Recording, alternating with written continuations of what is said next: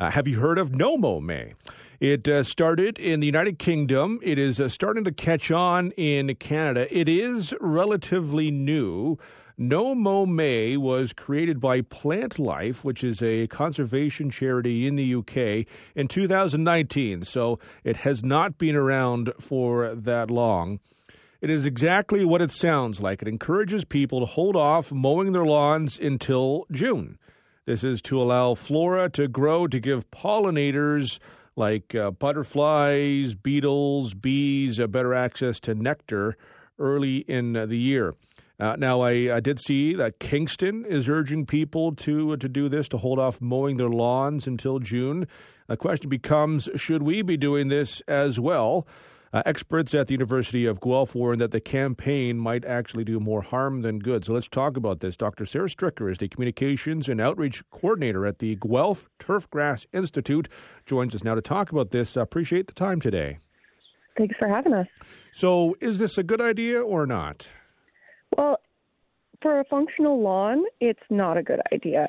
Um, we have to remember why we have lawns, and lawns are good for play, for pets, for social gatherings.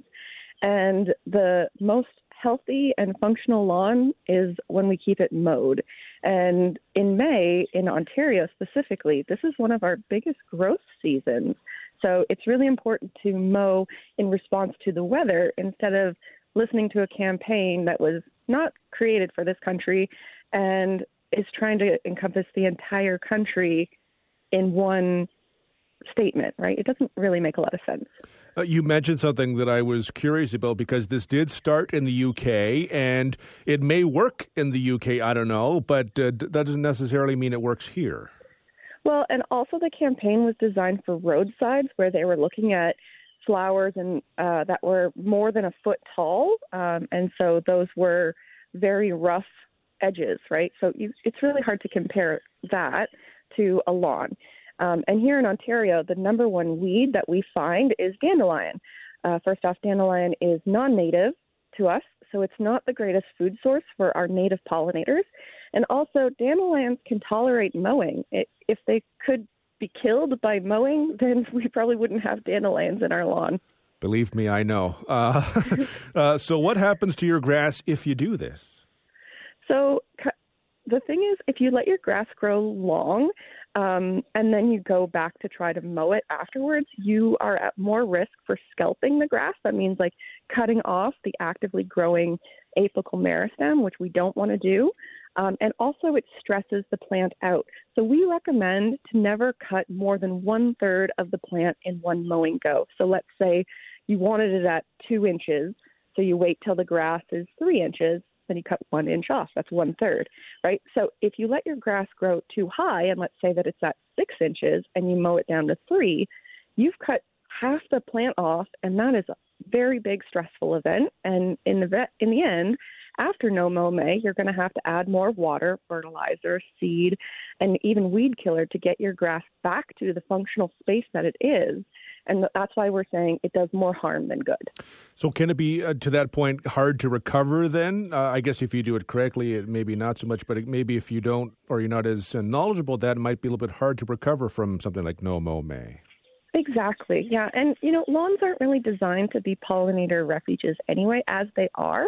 But there is a big interest in homeowners creating uh, more diverse lawns and incorporating flowers. And we totally uh, support that as well. You know, you can add in clover or wild strawberry or creeping buttercup, the, the plants that grow low enough that you can mow to keep it short um, just be aware that if you want to play soccer on something like clover, it's not going to be as wear resistant. It's not going to be as um, traffic tolerant as grasses are. Well, you kind of also touched upon, you know, if, if, this is meant to help pollinators, which is a good thing, but this doesn't, you know, the, to your point earlier, this doesn't have to be the only area where we can do that. There are other ways to help pollinators. Yeah, and in spring, actually, in Ontario, some of the best pollen sources are actually trees. So anything in the maple, the willow, the apple or crabapple family, um, they are amazing sources of pollen. So planting trees is actually a really great way to support pollinators. We also have snowdrops and crocuses that are early flowers that you could put in and they finish flowering by the time you need to mow. In terms of you know how how long your grass might be, if sometimes people not participating in this, but for other reasons, maybe they travel, they go away, their lawn's a little bit back. Do you find uh, people uh, are as knowledgeable about you know how to maybe cut your lawn down because the the tendency might be oh it's really long I got to get it short again. But to your point from earlier, I mean going too short all at once might not always be the best thing, regardless of the the time of you know spring or summer. Yeah, if your lawn uh, growth has kind of gotten out of hand, we recommend, you know, raising your mower as absolutely high as it can go and mowing it at that height. And then next mow, you can l- lower it down a little bit and mow it there. And then next mow, mow uh, move it down a little. So sort of successively cutting it shorter and shorter until you get it back down to the height that you like. And you know, the height that you want it at, we recommend around three and a half inches, but that's also up to personal preference. If you want to play something like lawn bowling on your backyard, you might want it shorter than that. Do you find, um, you know, uh, No Mow May's catching on, or is it kind of just a, a kitschy thing that maybe people talk about now because it is relatively new, but may not uh, catch on? Well, it's a catchy hash hashtag, you know, hashtag no mow May, and it's easy and simple for people to do because it's something that you don't have to do. It's you know, it's the absence of doing something. So I think that's why it's gaining some popularity. I don't think it's as popular as uh, people may think, but we sort of started reaching out to different municipalities this year because we noticed areas like you said in Kingston where the city has started started to advertise this and encourage people to do it with campaigns of like enter a, a photo and you can win a prize or something. Those kind of campaigns. And we love that this is starting conversations about supporting pollinators, but we're just trying to get ahead of that to say, yes, we want to support pollinators, but No Mow May is sort of a short term, not really sustainable method. You know, you're not really going to be support, creating a lot of food sources in your lawn there are other alternatives. And also, pollinators need nesting sites. So, what you could do is create a little naturalized corner in your yard where you let it grow wild. Maybe you have some logs or some leaves or some kind of thing like that where they could nest and have food.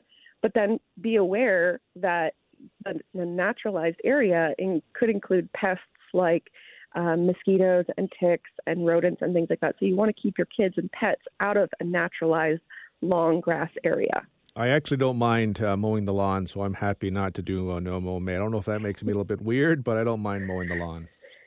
Yeah, I think it's actually a good uh, source of exercise for me. I love the smell of fresh cut grass, and uh, personally, I have a dog, a small dog, and she doesn't like wet feet, so she likes the grass nice and short. Well, I, I appreciate the time today. Thank you very much.